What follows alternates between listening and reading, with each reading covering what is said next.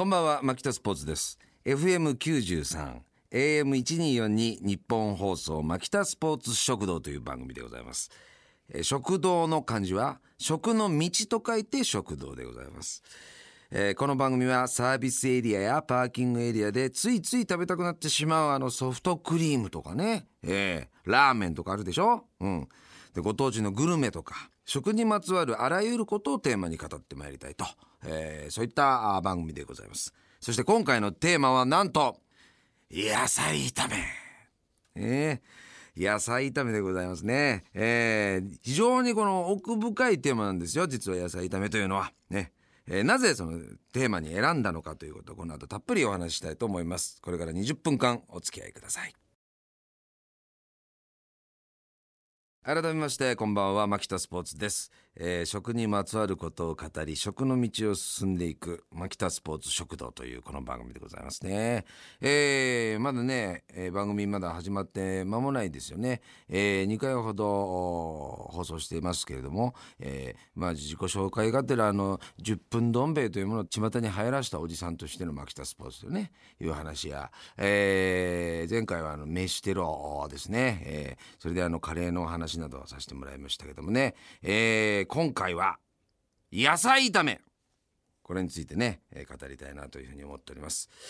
まず野菜炒めなんですけれどもこれね皆さん必ずと言ってもいいぐらいですけど一度は作ったことがある。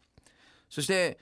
同じように一度は皆さん野菜炒めで強く挫折も経験してるんじゃないでしょうか、えー野菜炒めを通らずして全ての道はこの開けないと言ってもいいぐらいです。しかしですね野菜炒めというこの食べ物料理もうねいきなり野菜炒めからデビューしてませんか皆さん。ね？僕もそうでした。あれは18の時ですね。1988年バブル真っ只中の頃ですよ。話せば長くなりますけどもだいぶこう縮小してねお話しますけれども、えー僕18歳で上京してきましたけどもやっぱり一番最初にチャレンジしたのがねこれ野菜炒めだったわけだ。できると思ったわけね、うん、ところがこれ全然うまくできないんだよね、うん、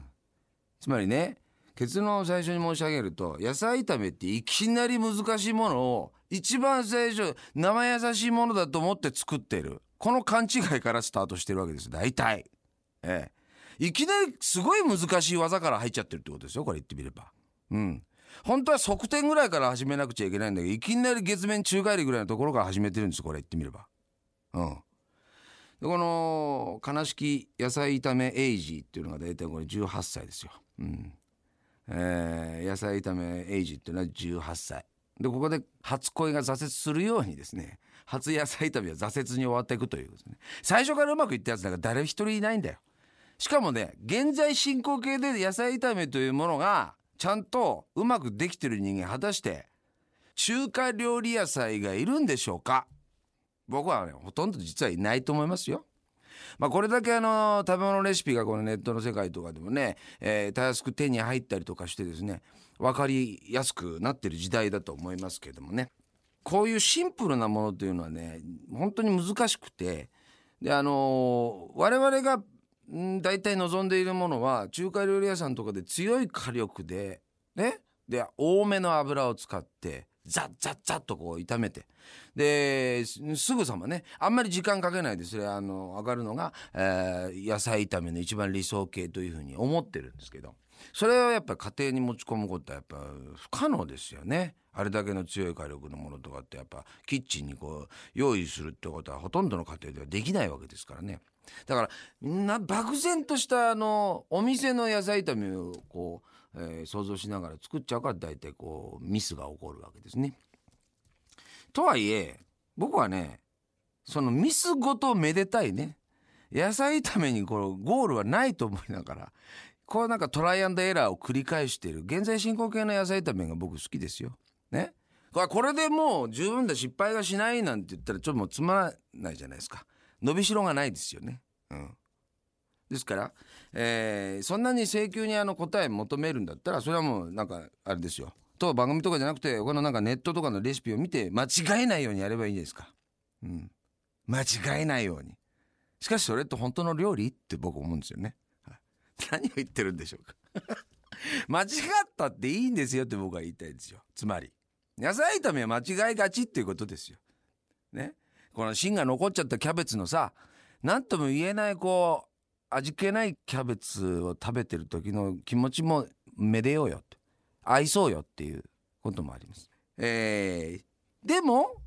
各山北スポーツおじさん、食スケベですから、あの、答えらしきものがないわけではないので、それはまあ後半お話しさせていただきたいなと思いますけども。ここで一曲聴いていただきたいのが、えー、僕の大好きなアーティストで岡村康之さんという方がいらっしゃいますけども彼の作った曲でですねちょうどおあつら向きな曲があります「ベジタブル」聴いてください。えー、聞いていただきましたのが岡村康之さんで「ベジタブル」という曲でございました。FM93、AM1242 日本放送牧田スポーツ食堂。今夜のテーマは野菜炒めでございますけどもね。えー、さっきのね、えー、ブロックではあ、まあ、その答えらしきものっていうことを僕はまあちょっと言いましたかな、えー、それについてまあちょっとお話しさせていただきたいんですけども。あのー、フライパンが重要だと僕は思ってましてですね。えー、あの何て言うかね。なるべく均質に作るのであればテフロン加工とかのものとかでやったらいいと思うんですよ。しかしね本当に美味しい野菜炒めを作ろうと思ったら鉄の重いあるあるでしょ？フライパン。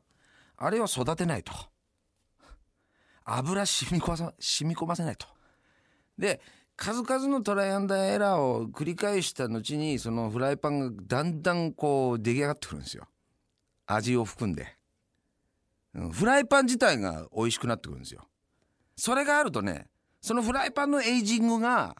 あるとだいぶあの影響するというのが僕の説ですね。はい、ですからこれはもうあの一朝一夕では実はできないということなので、えー、まあかっぱ橋に行って 鉄のフライパンを調達して育てていかなくちゃいけないということですけどね、えー、油染み込ませてね、うん。えー、というのがまず一つなんですけど、えー、そうじゃなかった場合にはあまあ火力が結構重要だったりしますね、えー、いろんなアプローチあるんですよ。もう最初に贅沢に言うんだったら僕も昔やったことあるんですけどコンロが2口あるとしたら1つの方であのもう素揚げ状態にしちゃうわけ。野菜を個別に。それは火の通りとかの加減があるからあの根菜系のもの例えば人参とかのものとかを素揚げ状態にしておくとかあとキャベツにした素揚げにした色色とかもいい感じになるしね、うん、でそれを別盛りにしといてで肉とお肉をそっちの方で炒めてたものに素揚げし状態にしたやつとかをこう合わせてで合わせ調味料でこっちの方で醤油とか酒とかうまみ調味料の類とか混ぜといたものとかをファッとこう入れてで、えー、それで一気にギャーッとこう炒めてごま油で仕上げるっていうやり方ってあるんですよ。ただそれ結構大事じゃない？うん。だからその大事を取るのかそれともやっぱ段階的にやっていくかってことなんですけど本当に冒頭申し上げた通り中華料理屋さんの野菜炒めの火力っていうのはもうほぼ無理なのでと言って最初にものすごいフライパンを熱しておく置いても野菜とかいろんな素材を入れていくとどんどんどんどん温度下がっていっちゃうからそれがやっぱできないんですよね。ですから一個一個じっくり焼いていくっていうことですね。野菜炒めとは言いますけど焼いていくっていうのが割と重要なんですけどでも素人さんはやっぱ火の管理がそんなにできるわけではないのであんまり火は強くしない方がいいと思いますね。まあ、中火ぐらいとかでまず、まあ、キャベツあーめんどくせえないろんなこと語る切り口がいっぱいあるな白菜派ですか皆さん？それともキャベツ派ですか？それベーシックなとこあるじゃないですか。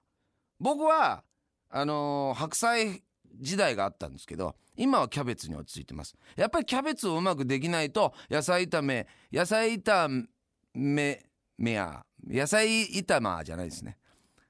野菜炒まじゃないんですよ。野菜炒ミストじゃないんですよ。うん。やっぱキャベツを制さないといけない。だからキャベツの調理を僕今凝ってる最中なんですけどあのー、キャベツをじっくりですねあの下手にかき回せないで混ぜ返したくなるじゃん？あの焼いちゃって半面ずつみたいなイメージで。でその後えー、まあ一番最後にあのシャッキシャッキ感が重要なので、えー、最後の方にもやしとか取っといた方がいいんだ。で、えー合わせ調味料はお好みだけど僕のお好みで言うと塩コショウとお、ま、で塩は、えっとマグマ塩ってご機嫌な塩があるわけ。塩と、えー、胡椒、えーあとうまみ調味料がこれが、えーベースね。で醤油とかをほんの隠し味程度にしてあとオイスターソースもほんのちょっとあんまり色つけない方がいいんだ。うん。塩味的な感じに演出するようにするわけ。でそれらをこう混ぜ合わせた状態でもって片栗粉でもう混ぜた状態で合わせ調味料作っておくわけ。